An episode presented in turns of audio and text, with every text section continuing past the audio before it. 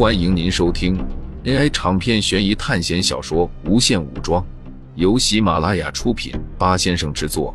点击订阅，第一时间收听精彩内容。在遥远的西北角，随着一道巨大光柱降临，一群衣着怪异的青年男女出现在山巅上。这就是这次考试的世界了吗？一个长头发的女生撩了一下她的长发，说道：“这里看起来有点荒凉啊。”嘿嘿，这次考试看样子不是恐怖片了。方林，你不喜欢这样的考试吗？一个烫着墨西干发型的年轻人对那个发出抱怨的女子说道：“黄涛，你说的没错，我发现我有点喜欢上恐怖片了，那种惊悚的让人头皮发麻。”然后看着周围同学一个个死亡时那种恐惧的表情，我都快要兴奋的哭了。这个叫做方林的女子变态般的说着：“看到主线任务了吗？我们这次可是来到了三国世界啊，是冷兵器战斗吗？那他们怎么和我们战斗？我觉得这是一场屠杀。”一个背着大枪的巨汉哈哈的笑着：“好了。”都先冷静一下。本来还有些吵闹的人群，在为首的黑衣男子说话后，都停止了交谈。我们兵分两路，方林、黄头，你们带人去选择主线任务一，然后我带着李斌还有剩下的人去选择主线任务二。老大放心，我保证完成任务。黄涛笑嘻嘻的说道：“我们可是整个 B 级班中最强的队伍啊！”这次考试，我们要把所有人杀干净，这些都是学分啊！就在这群人在商量的时候，从他们背后的悬崖处飞来一只十多米长的大鸟。大鸟扇动巨大的翅膀，山涧刮起了强风。一阵刺耳的鸟鸣声之后，一道龙卷风朝着众人刮过来，一道巨大的声音响彻山谷。只见大汉刚才还背在背后的大枪，已经被他拿在手中。刚才那一发狙击就是从他这里发射出来的，子弹瞬间拉出一条透明的能量线，贯穿了巨鸟，然后子弹如同炸药一样在巨鸟胸口炸开，打出的伤口范围至少有两米的直径。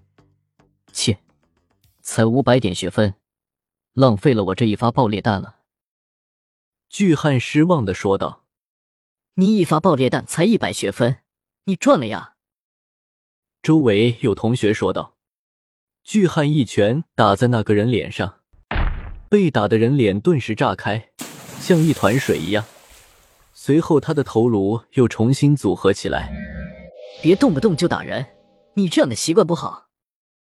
随着这一段小插曲结束，黑衣男子说道：“都准备好了。”那就出发吧。随后，一部分人就离开了这里。手环给了我们三个地方：天水、下边和街亭。距离我们最近的势力是董卓和张角。黑衣男子思考了一会儿，说道：“那我们就先去下边城。”随后，一群人朝着下边城的方向走去。苏哲在拿到指挥权之后。马上就有更加详细的数据调度了出来，其中多了一项就是预备兵。预备兵一百二十分之六十。让他吃惊的是，这里根本没有军营，而且在他的手环上面还显示着当前可带兵数量一百分之零。也就是说，这些出现在面板上的军队数量都是只是一串数字。那么这些士兵是从哪里来的呢？苏哲看着自己基础兵种有破刀兵、短枪兵，于是调动一个预备兵单位。只见界面上当前可带数量变成了一百分之一。我们没有出城的时候，这些兵是放在手环里的，而出了城之后就不能放入手环里了。向科给苏哲解释道。就在苏哲正打算要试试兵种的时候，一道消息跳了出来。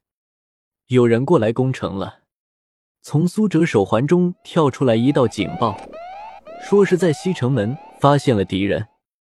我最开始来到代方城的时候，手环给你们发消息了吗？苏哲转头看着邓飞两人问道。邓飞一时不知道该怎么回答，但是看他的神情就知道，算是默认了。也就是说，无论在哪里都能得知自己的城池是否安全。走，我们赶去西城。有人来了。苏哲连忙带着贺昭往外赶，邓飞和向科也跟着跑了过去，来到了城门口。苏哲向外眺望过去。却根本没有发现什么敌人踪迹。你在当城主的时候遇到过这样的情况吗？观察了一会，苏哲问邓飞。邓飞苦笑道：“其实我之前一天能收到好几条，应该是敌人的侦察部队，他们已经试探我们好几天了。最近几次警报越来越频繁。是哪些人的部队？是公孙瓒的还是刘备的？”都有，不过也有可能是乐浪城的，毕竟当初给我们的选择就是临近的两座城，万一是同学呢？邓飞说道。苏哲站在城墙上，不知道在想什么。之后，众人看见没有人再来进攻，便回到了城主府。我推测应该是刘备或者公孙瓒的人。乐浪城和我们一样，应该发展没有那么快。苏哲说道。明天我们就会开始新一轮的任务了，也就是坚守代方城一个月。那么肯定有什么人来攻打我们，应该是剧情要开始推动了。我一直在想，为何这些本土势力会放任我们接管这些空城？这应该是系统故意的。接下来就是这些诸侯开始扩张势力了，然后周围的这些城市，他们势必会争夺。这几天不断增加的侦查，就是最好的证明。如果没有错的话，明天开始就会爆发战斗。邓飞和向科听到之后，觉得苏哲说的很有道理，一时间有些忧愁。那我们应该怎么办啊？看你收服的那个叫做贺昭的武将，在三国中都不是那么出名，力量都这么强，更不要说那些历史名将了。还不要说那些将领都是带兵的，邓飞有些苦恼的说道：“现在三人的关系有点缓和，毕竟是在同一根绳子上的蚂蚱。